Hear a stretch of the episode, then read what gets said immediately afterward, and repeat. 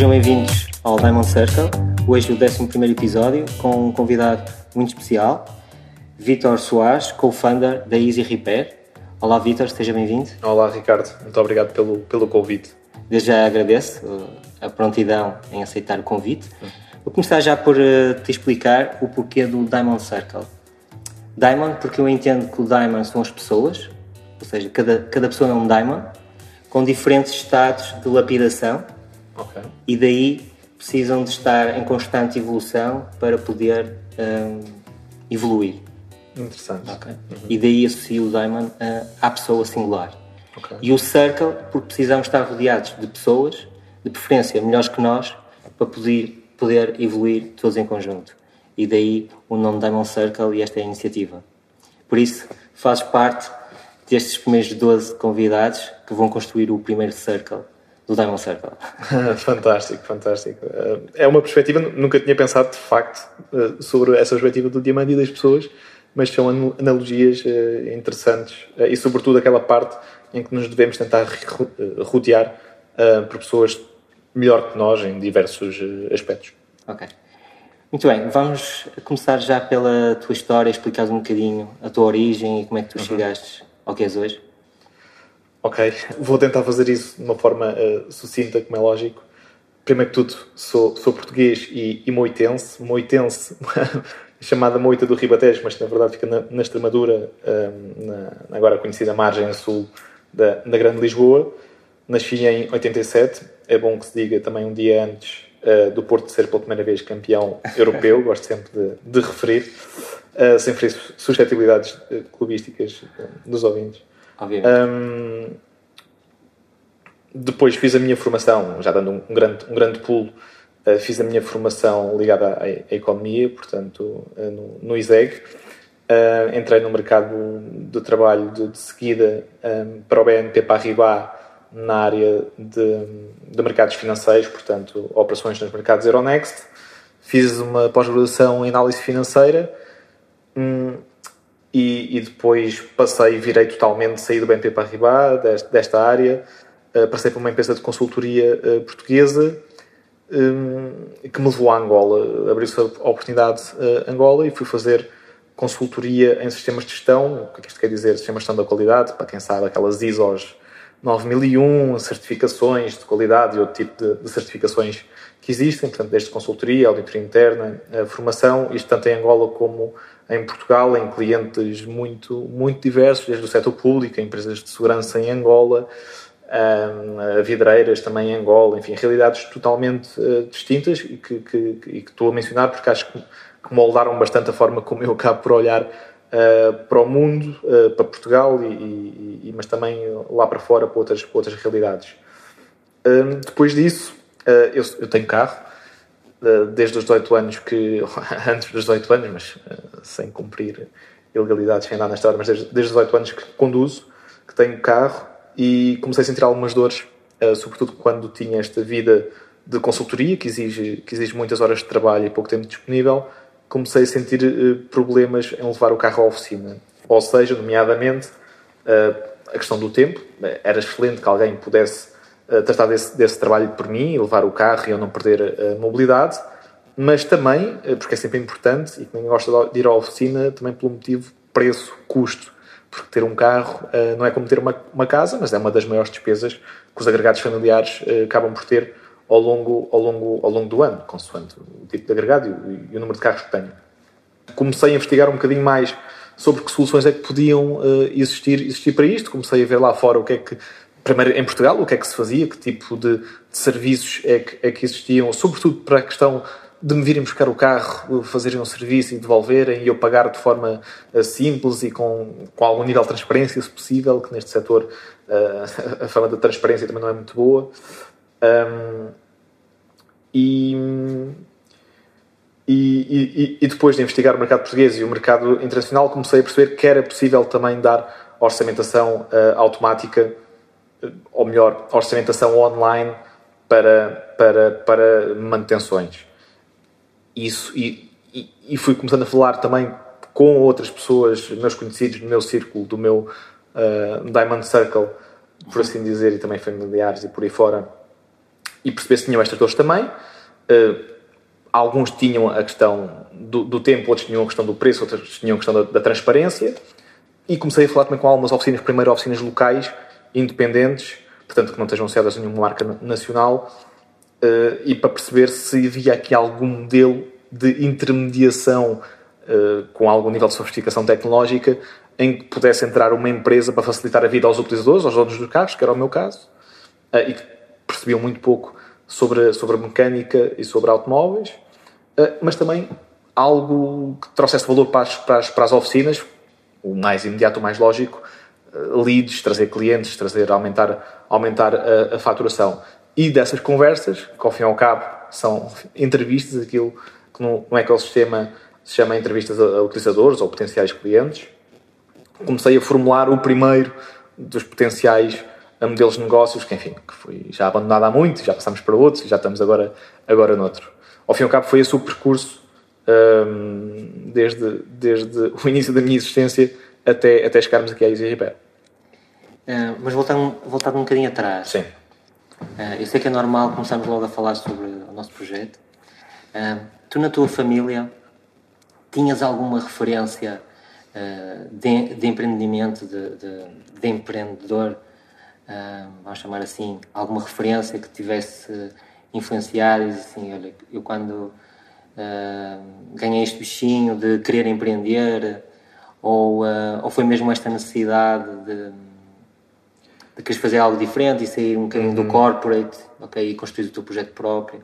Ao nível familiar não me vem nenhuma referência desse género de empresarial, uh, propriamente dito, de empreendedorismo empresarial.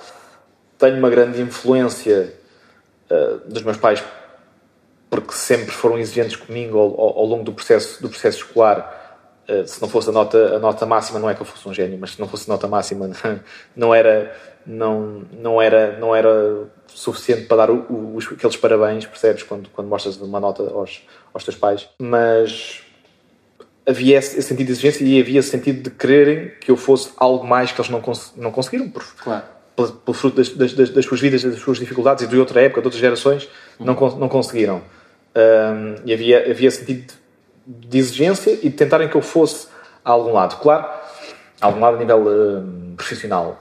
Claro, nas gerações anteriores isso era mais, ok, tens agora o canudo, agora vais ter um, um, bom emprego e vais viver bem para o resto da tua vida. A maior parte das gerações, de, tanto dos meus pais, dos teus, certamente, que a maior parte das pessoas uh, pensavam sim, isso agora está a mudar um pouco e eu até acho positivo, porque há muita coisa que se pode fazer sem ter, sem ter um, um, um canudo. Um, depois, eu sempre tive um o bicho, tive dois bichos, uh, desde, desde, desde, o tempo uh, escolar e mais prematuro, que mexem, que mexem comigo. Há um que tem a ver com política e que não quero entrar, entrar aqui nesta conversa, acho que acho que não, não, não acrescenta muito, e outros têm a ver com uh, o mundo empresarial, como criar valor, como crescer, como fazer, como gerir grandes empresas, coisas, coisas, coisas desse género. Daí ter, se calhar, ido para a economia, que é uma tentativa de conciliar a questão macroeconómica e gestão de um país e por aí fora, mas também ter ali conceitos de, de gestão e falar também sobre empresas e sobre a microeconomia. Hum, depois, ainda na, na licenciatura em, em, Economia, havia na altura, nem sei como é que é agora, mas havia, deve, deve ser semelhante, umas cadeiras optativas e uma, das, uma das, daquelas que eu escolhi foi empreendedorismo. Portanto, já nessa altura havia aí uma curiosidade sobre como fazer algo, como criar algo. Criámos ali um projeto que acabou por não sair, foi em grupo, foi um trabalho de grupo. Logo aí houve um grande erro uh, e, e, e que me apercebi, se calhar, talvez mais tarde, era uma cadeira que era feita em simultâneo ou em parceria entre o ISEG um, e o técnico, portanto, duas, duas faculdades da Universidade de Lisboa. Sim. Para quê? Para juntar o mindset de gestão com o mindset eh, tecnológico, o mindset e o know-how um, das duas partes. O meu grupo foi formado só por pessoas do ISEG.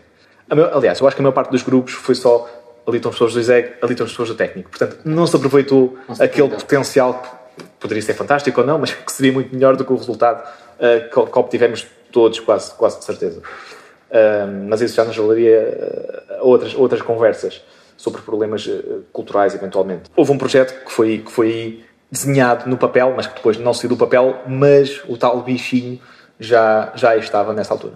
Ok. Vitor, vamos um, passar para o teu propósito. podes explicar à nossa audiência o que é que te faz levantar todos os dias de manhã? Certíssimo. Um, é, claro que é, é mais, é mais amplo uh, do que somente Easy Repair, porque Easy Repair toma muito tempo do meu dia, seja dia útil ou, ou dia de fim de semana, que é quase como, como se não houvesse. Uh, é um bocadinho mais amplo. É tentar sempre uh, sentir que no final daquele, daquele dia eu acrescentei algo mais. Ou seja, ou que estou no processo de acrescentar algo mais ou às pessoas que me rodeiam, ou no sentido mais amplo e tipo Miss Universo ao mundo, um, mas é sentir que aquilo que eu estou a fazer não, não é em vão. Sentir que eu estou a melhorar ou a vida das pessoas, ou a tornar empresas mais eficientes, é sentir que o fruto do meu trabalho, de facto, acrescenta valor, acrescenta valor uhum. um, seja de um ponto de vista mais pessoal às pessoas, consumidores ou não, seja na vertente empresarial, que tem mais a ver com, com a Easy Repair, e no caso mais concreto, estou, também a melhorar o trabalho nas oficinas, ou a rentabilidade das, das oficinas. Mas é o sentimento contínuo de que, ok, mais um dia de trabalho, esgotando, estimulando, por aí fora, tudo bem, mas estamos aqui num processo de acrescentar algo mais. Ou há um cliente que faz uma, uma, uma, boa, uma boa review e que passa a conhecer a Easy Repair e que, e que gosta do serviço e que, de facto, está-nos a mostrar que estamos a fazer algo que faz, que faz sentido. Ou do lado da oficina, temos também um feedback positivo, sim senhor, Uh, estamos aqui, uh, estamos a gostar de trabalhar com vocês, estamos a, receber leads vossos, estamos a faturar clientes que vêm através da plataforma. Portanto, esse tipo de sentimento contínuo de que estamos, de que estamos a, a acrescentar algo mais. Ou seja, para resumir, no fundo, pretendes acrescentar valor todos os dias em qualquer tarefa que, que faças. Sim, ou, é? ou, pelo menos, se não acrescentar imediatamente, que estou nesse processo, não é? Porque Exato. há coisas, enfim, não, não é preciso. Não um resultado óbvio. Uh, óbvio. Uh, mas pelo menos que estou nesse processo e com os checkpoints que, que, vamos definindo, eu mais nível pessoal, ou Easy Repair mais, mais em grupo, em equipa, esses checkpoints ao longo do tempo estamos mais próximos de os cumprir e vamos uh, alcançando, alca alcançando esses checkpoints. Uh, claro que alguns, não, a maior parte deles, não ocorrem no prazo esperado, até porque como tu sabes bem, a vida de startup é ser ambicioso e tentar fazer tudo, ter tudo o mais rápido possível e chegar lá primeiro que os outros. Uh, e há coisas que humanamente não são possíveis e vais aprendendo isso também com, com, o tempo e com a experiência que vais, que vais acumulando. Ok. Vamos passar para uma parte muito interessante do nosso podcast, que é os teus sete mindset secrets. Como é que tu consegues explanar em palavras breves uhum. os teus sete mindset uhum. secrets e que te geram resultado no, no teu dia a dia? Muito bem tal como o rascunho que, que aqui fiz quando, quando falaste desta, desta entrevista, tenho aqui alguns pontos e, mais uma vez, muito sinceramente, acho que se daqui a um ano voltar a olhar para isto, e será um prazer, muito provavelmente eh, três ou quatro serão, serão os mesmos, porque já cá estão há muito tempo, mas os outros, eh, se calhar, eh, já, já, já mudaram, há outros que, que, ficam como mais prioritários consoante o, o, momento de vida e também o momento da, da Easy Repair em que estivermos a pensar sobre isto. Mas então, indo aos Mindset Secrets, como, como lhe chamaste, um, eu acho que é importante ter a noção que tudo o que fazemos hoje, ou tudo aquilo que estamos a aprender hoje, mesmo que a gente uh, achemos que não vai servir para nada, muito provavelmente no futuro vamos conseguir tirar algo uh, dali. Porque eu senti isto tanto durante a, a faculdade, um, em cursos em específico, ou colegas no trabalho, terem aquela, eh, aquele sentimento, eu estou a fazer isto, isto não serve para nada, isto não vai servir para nada, eu quero outra coisa, ou por, ou, ou por aqui, ou por lá. Eu acho que isso pode ser sempre aquilo que, ou conhecimento que estás a obter, eh, ou técnicas, ou, ou algo tecnológico, no futuro pode sempre te ajudar. Claro que tens que decidir muito bem onde é que vais gastar o teu tempo no curto prazo e não podes tentar aprender tudo ao mesmo tempo e tens que te focar. Uh, mas se surge ali uma oportunidade de aprenderes alguma coisa, uh, agarra, agarra essa oportunidade, porque muito provavelmente no futuro te vai ser útil, pode ser mais ou menos útil, mas vai-te ser útil de alguma forma. Muito bem. Segundo uh, Mindset Secret. Segundo Mindset. Um, podemos lhe chamar focos, ou foco, de forma abreviada, ou então a arte de dizer não. Uh, e eu deparo-me com isto constantemente. Um, eu vim agora uh, do, até de uma, de uma feira de setor automóvel em que vi que algumas coisas a acontecer, algumas coisas que seria muito interessante nós fazermos e temos capacidade para fazer, mas temos coisas mais urgentes para fazer num deadline muito apertado. Portanto, não vou poder meter aquilo na minha agenda e, por outro lado, e acontece muito também, virem uh, partes, partes uh, externas, terceiros, falar connosco, falar com o Repair, tentar fazer assim, fazer assado, podem ser inputs valiosos, podem ser coisas muito interessantes que podemos vir a fazer, pode não ser agora o momento. Portanto, temos que saber adiar quando necessário uh, algumas tarefas ou alguns projetos que não são urgentes para aqueles que são os teus objetivos uh, de curto e, e, médio prazo. Esse foi o segundo. Certo. Terceiro Mindset Secret. O terceiro. outra, outra, outra arte que eu acho que, que, é problemático, não só para empreendedores, mas para toda a gente em, em geral, sem querer parecer arrogante, mas é a arte de escutar. Não é de ouvir, não é de ouvir barulhos, não é de ouvir música, não é de ouvir por um ouvido e sair pelo outro. É tentar aprender o que é que a outra pessoa que está a falar connosco está a dizer. Naturalmente, há coisas que nos dizem que têm mais valor uh, do que outras, há coisas que, vale a pena ouvir e há coisas que depois de processarmos, se calhar não vale assim tanta pena. Mas eu sinto que há muita gente que quer debitar informação, quer dizer, quer mostrar por aí fora e quando chega a hora de captar uh, já, já está bloqueado, uh, não, não tem essa capacidade de absorver a informação que depois será transformada dentro de si e será útil para qualquer outra situação. Ou não, mas pelo menos ter essa porta aberta, essa capacidade de apreender o que vem de fora e não apenas aquela urgência de debitar e de mostrar e por aí fora. Sim, muitas vezes tu dizes que queres, estás disposto a escutar, uhum. mas tu no fundo o que queres é ser escutado. Exatamente, exatamente. Se calhar é o que eu estou aqui a fazer agora, estou, não, estou a brincar, estou a brincar. Um, quarto, quarto, não é? Quarto Mindset Secret. Um, persistir, e, e, acho que o caso da Easy Repair mostrou que persistência vale, vale, vale alguma coisa. Ainda não chegámos uh, onde queremos chegar, hum, mas já há uma ou outra milestone. Mas lá está, persistir sem esquecer que pode haver outras alternativas, sem, sem esquecer que podemos tentar outras alternativas em vez, de estar sempre a tal água mole em pedra dura e aquilo que é conhecido e que é jargão, e desculpa estar a introduzi-lo, mas que é jargão no ecossistema, que é o, fail fast, não é? o falhar rápido.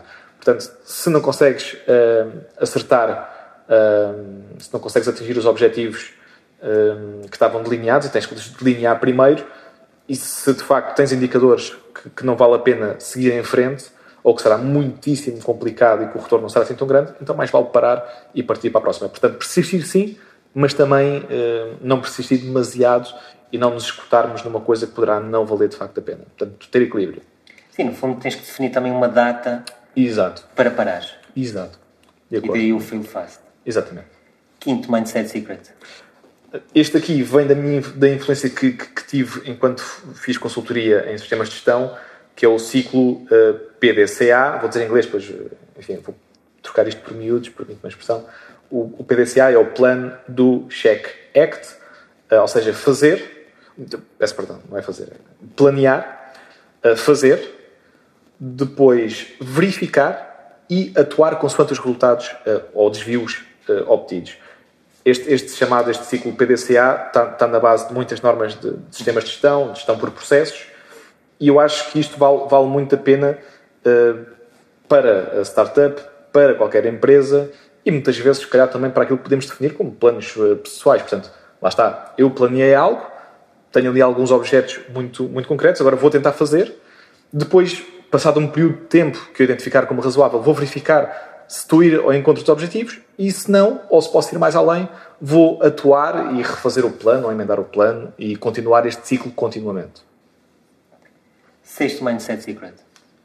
Sexto Mindset. Hum, eu, eu disse de capital eh, humano, ou, ou, ou passei aqui para as notas, capital humano, isto pode ser visto de duas maneiras, vou tentar não me alongar muito. Eu acho que o sucesso de uma, de uma startup tem que estar sempre associado a pessoas. Portanto, os teus utilizadores finais, há de ser sempre alguma pessoa. Mesmo que possas estar a, a produzir uma peça, no, no setor automóvel, produzir uma peça para um carro, para um fabricante de carros, quer dizer, essa peça vai sempre ter uma importância, mesmo que mínima, eh, para o utilizador, para o condutor do carro. Eh, portanto, acho que é sempre importante uh, o empreendedor perceber que tem que satisfazer de alguma forma, mesmo que indiretamente, um utilizador no final de todo o processo. E ao mesmo tempo ter uh, a capacidade de perceber que o que distingue as startups, como aquilo que se distingue as empresas, acredito eu, é o capital humano. Quem tem os melhores uh, recursos humanos, e o melhor depende muito de indústria para indústria, uns, uns são mais técnicos, outros têm mais as chamadas, enfim, soft skills, que são, que são, que são que são, e também é um bocado, um bocado de jargão, mas são as pessoas, ou melhor, 100 pessoas na organização. Não há organização porque não há clientes ou não há utilizadores finais, mas também não há processos internos, não há nada a fazer se não houver pessoas. Por muito que a tecnologia avance, mais que não seja em cargos decisórios, uh, tem sempre que haver uh, pessoas. E temos que saber cuidar delas. Sim, estás a falar agora disto e eu estava-me a lembrar que há um empreendedor brasileiro que talvez é o Joel J, que ele diz pessoas precisam de pessoas. Uhum. É? Pronto, resume tudo. Portanto, alguém muito mais esperto do que eu disse uma frase que resume uh, umas 10 frases que eu, que eu aqui uh, coloquei. Uh, sétimo e último, Mindset Secrets. É, é pena, eu, eu, vou, eu vou estar a parafrasear uh, um, um, autor ou um cronista que eu, que eu li, creio que no Jornal de Negócios, mas que eu não me recordo, não me recordo quem é, mas que ele dizia, de forma muito engraçada, um, que a cultura como a estratégia ao pequeno almoço. Ou seja, se uma empresa, seja ela startup ou não, pequena ou grande, tenta implementar uma estratégia um, e depois a cultura da empresa, ou seja, a cultura das pessoas ou daquele grupo de pessoas que está na empresa é contrário àquela estratégia, enfim, não vale a pena sequer estar a desenhar estratégias. É mais importante, acredito eu, investir numa cultura forte da equipa e quando se é startup, isso, apesar de ser um bocado exaustivo e os recursos serem escassos, é mais fácil de fazer do que quando a coisa já está, já está grande e já estamos a falar de multinacionais é muito importante garantir que a cultura é a cultura certa, a cultura que os fundadores acham que é certa e que vai ser, vai ser sempre moldada pelas pessoas que vão entrar. Por muito que um fundador ache que aquela é a cultura certa, quem vem a seguir vai estar sempre, e sobretudo quando as equipes são pequenas, qualquer pessoa que entra altera sempre significativamente a, cultura. Portanto, se a cultura não é aquilo que é idealizado pela equipa, pelo conjunto, a estratégia que vier a seguir, se não tiver nada a ver com a cultura instituída, não vai resultar. Terminamos os sete mindset secrets. Ok. e agora vamos passar para uma parte também que eu acho bastante interessante, que é conhecer um bocadinho de ti uhum. por forma de perguntas rápidas. E portanto a primeira, a primeira é quote ou frase preferida. Poderia haver aqui mais, mais do que uma. eu vou utilizar uma do, do, do meu pai, okay. que, que já não está, que já não está com, connosco e que foi, que foi, foi este ano, foi relativamente recente, uh, mas que vou, vou, vou levar comigo e levo sempre comigo na, na vida uh, empresarial e que um dia que tenha filhos espero também uh, transmitir, que tem, pode parecer um bocadinho arrogante, mas eu acho que é importante acreditarmos em nós. Aliás, alguém que tente ir para a frente com uma startup, se não acreditar em si próprio, quem, quem é que vai acreditar? E a frase que, que, ele, que ele dizia uh, era: Vamos fazer algo que se pareça connosco. Este vamos fazer algo que se pareça connosco não era vamos fazer aqui uma grande obra eh, que vai ser preciso muitos recursos. Não. Em casa, no ambiente caseiro, uh, se era preciso pregar um, um, prego, bem, que o prego fique bem pregado e que o quadro fique direito e que, e que dure. Uhum. E este grau de exigência com, com, com o detalhe uh, e, e consigo, consigo próprio, eu tento transportar uh, comigo às vezes é um bocadinho um fardo, um fardo pesado, porque acaba por exigir muito, não só de mim, como também uh, de quem me rodeia, seja a nível profissional, seja a nível pessoal. Mas eu acho que mais vale uh, este, este lado quase extremado de tentar sempre fazer bem do que o outro lado de ser preguiçoso uhum. e como fica, fica e, e pronto. Líder. Líder. há aqui uma influência de algo que eu tenho estado a analisar mais recentemente, mas que já há muito tempo que eu considero uh, um líder inspirador e que não tem a ver com o mundo, o mundo empresarial, que é Ramalhianes. Primeiro presidente eleito após, após o 25 de Abril e daquilo que eu não, como, como, como deves calcular, não, não vivia ainda nessa altura, não vivia a história, mas daquilo que vou vendo da, da história uh, Portugal e da história mais recente, ou das últimas décadas, foi uma pessoa muito uh, importante no processo de transição de ditadura para democracia e para garantir que hoje, de facto, tínhamos uma, uma democracia com os problemas que tem, mas que que as pessoas podem ir votar, uh, apesar de parecer que, não, que a maior parte das pessoas já nem quer votar, mas temos isso graças a alguns heróis uh, que, que, que, que, fizeram 25 de Abril e que fizeram 25 de Abril durar para além do 25 de Abril e também porque sempre pareceu uma pessoa extremamente reta, claro, eu não conheço em pormenor a vídeos detalhes de cada uma das figuras públicas, mas sempre passou essa imagem de retidão que acho que falta muito nos políticos uh, atuais. Um, e, e, queria dizer mais uma coisa sobre Ramalhianes. E outra, e outra coisa muito importante. Um, portanto, uma pessoa que me parece humilde, que ele hoje, quando fala do período em que foi determinante pós 25 de Abril, ele reconhece, não tem problemas em reconhecer erros ou que poderia ter feito de forma diferente, ou, por exemplo, a falar um, sobre, sobre o Sá Carneiro, uh, ok, fomos opositores, discordávamos bastante, mas o Sá Carneiro tinha uh, a, sua, a, sua, a sua valia por isto, por aquilo e por aquilo outro.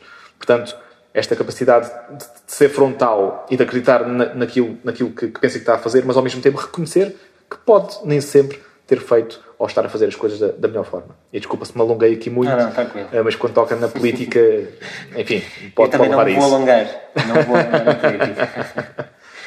Livro. Livro. Eu, eu, com livros e com filmes e, e, com, algumas, com algumas outras coisas tenho sempre dificuldade e, e venho sempre tentar procurar, ou, melhor, sem querer acabo, acabo por pensar em coisas que são mais, mais recentes, mas há um livro, eh, e que também é filme, creio eu que o livro também tem o um nome do filme que é Into the Wild, ou No Lado Selvagem, hum, que é, que é uma, uma aventura, uma descoberta uh, que se passou mesmo no, no, nos Estados Unidos, uh, de um jovem um, que se fartou da sociedade, por assim dizer, na, na sociedade moderna, ou na sociedade de, de há umas décadas a, atrás, e que foi descobrir uh, o lado selvagem da América e foi viver, da América, dos Estados Unidos da América, e foi viver sozinho até, enfim, até perceber que sozinho também o ser humano não é, não é ninguém, mas acho que é uma história uh, inspiradora. Lugar. Lugar, Aldeia da Luz, lá está também a memória uh, recente do ano passado. O ano passado foi a Aldeia da Luz e fui muito bem acompanhado uh, pela minha companheira até, até um pontão, creio que podemos chamar assim um pontão na Aldeia da Luz, que depois fica sobre, sobre, sobre a água da, da barragem e em que podemos estar num lugar em que não se escuta nada. Se não tivemos a sorte de não haver outros visitantes na altura e conseguimos escutar completamente a natureza. Isto dentro de Portugal e para quem está habituado a viver na cidade ou próximo da cidade, pelo menos para mim tem um valor indescritível. Ainda há pouco tempo estive no, estive no deserto, no, numa parte do deserto do, do, do Saara e não tive o mesmo nível de silêncio que tive na Aldeia da Luz. E achei fantástico, maravilhoso. Então posso dizer que a Aldeia da Luz é um bom sítio para gravar um podcast. É, exatamente, é um excelente sítio. Eventualmente pode-se ouvir um ou outro grilo ou um outro passarinho, mas até fica bem. Bebida. Bebida. Eh, eu não sou muito refinado, não sou um tipo de jeans. Portanto, uma imperial no, no verão, ou um fino, como, como se diz no Porto, no, no verão, à beira-mar, é fantástico. Fantástico. Prato. Prato. Eu vou pôr aqui dois. Ah, há imensos. Eu, eu, eu, sou, eu, eu próprio sou um bom, bom, prato, apesar de não, não parecer, até sou, sou um bom prato. E tenho muitas saudades, vou ter sempre muitas saudades dos caracóis que o meu pai fazia, que é, que é, que é algo comum de se comer uh, no, sul, no sul de Portugal. Um, e que o meu pai fazia, fazia, fazia, fazia muito bem, de facto. E o entrecosto no forno, feito, feito, feito pela minha companheira, também, mais uma referência sempre a marcar pontos, ela ouvir, que, que, também é muito bom, aliás. A minha companheira tem a sorte de, de ser uma cozinheira fantástica, ou pelo menos ao, ao, ao, meu gosto. Ok. Causa. Causa. Portanto, há bocado tivemos ali o, o why, não é o porquê. Aqui é a causa. Mais do que acrescentar valor, eu quero acreditar ou, ou, ou tento que este percurso que eu tenho, que eu tenho na Terra, e, e acredito que é o único percurso que um ser humano tem, é, é desde que nasce até que, até que morre. Espero que no dia em que eu morrer o mundo seja um lugar um pouco mais justo, pelo menos um pouco mais justo do que o momento em que, em que nasci e que eu, dentro daquilo que será o meu círculo de relações, uh, consiga contribuir à minha escala para, para isso, porque mais, uma das coisas que mais mexe comigo é de facto o sentimento de injustiça e, e como, como te disse, já estive em, em Angola e Angola tem coisas positivas, mas também tem coisas chocantes e, e, é muito complicado ver pessoas com necessidades tão básicas que não estão a ser satisfeitas e depois vês luxúria logo ao lado. E atenção, digo Angola como poderia ser muitos outros países. Portanto, sim, sim. é um problema da humanidade, não é um problema de, de um país, infelizmente.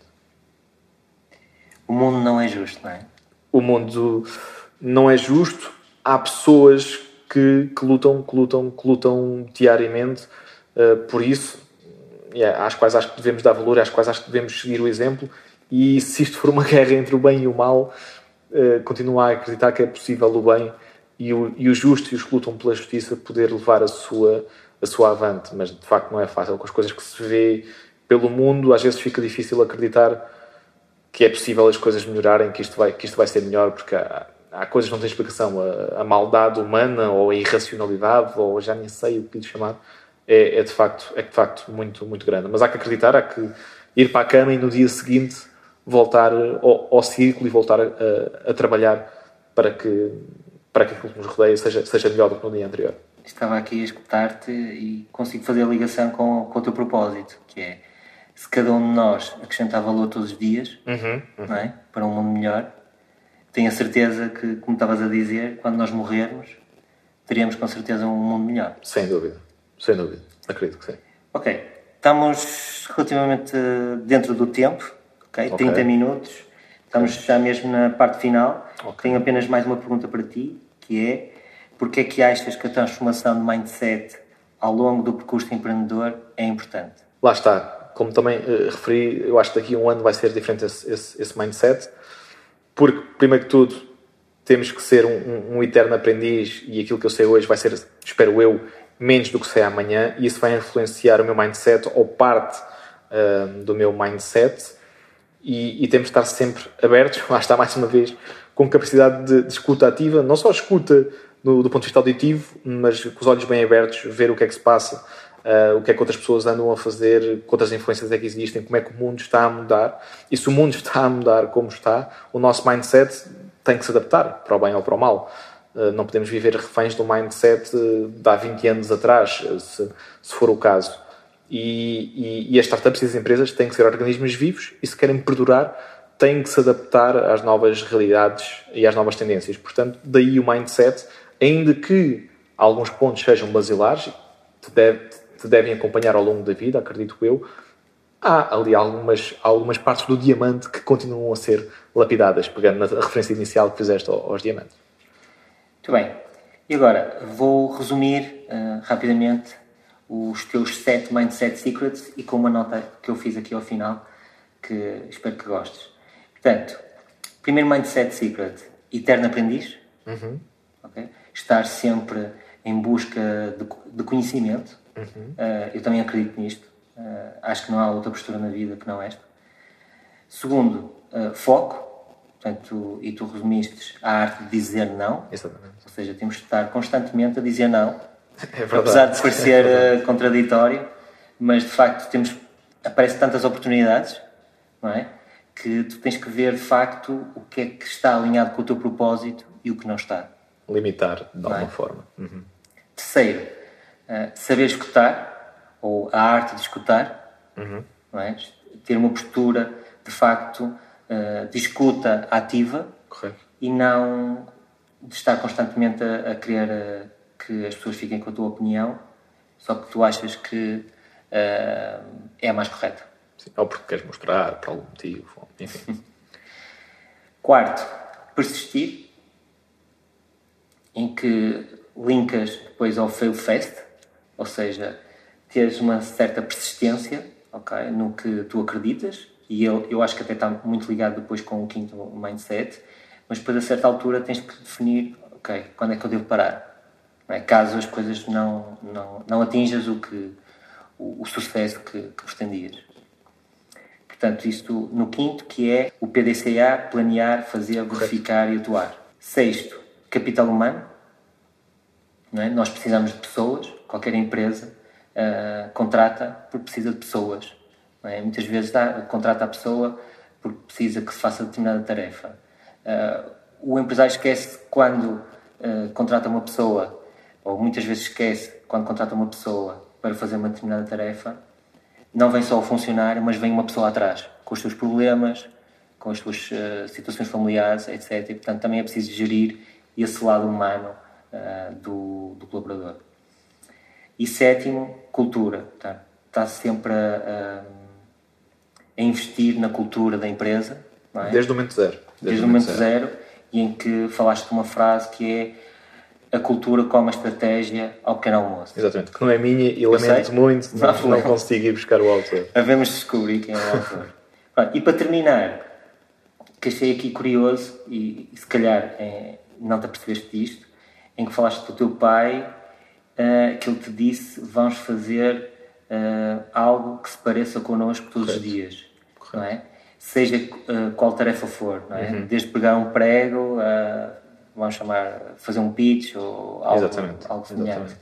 Quer dizer, independentemente da tarefa que tens que fazer, deves acrescentar valor todos os dias. Portanto, esta frase, de uma forma consciente ou inconsciente que falaste do teu pai, está muito ligado ao é teu verdade. propósito. É verdade.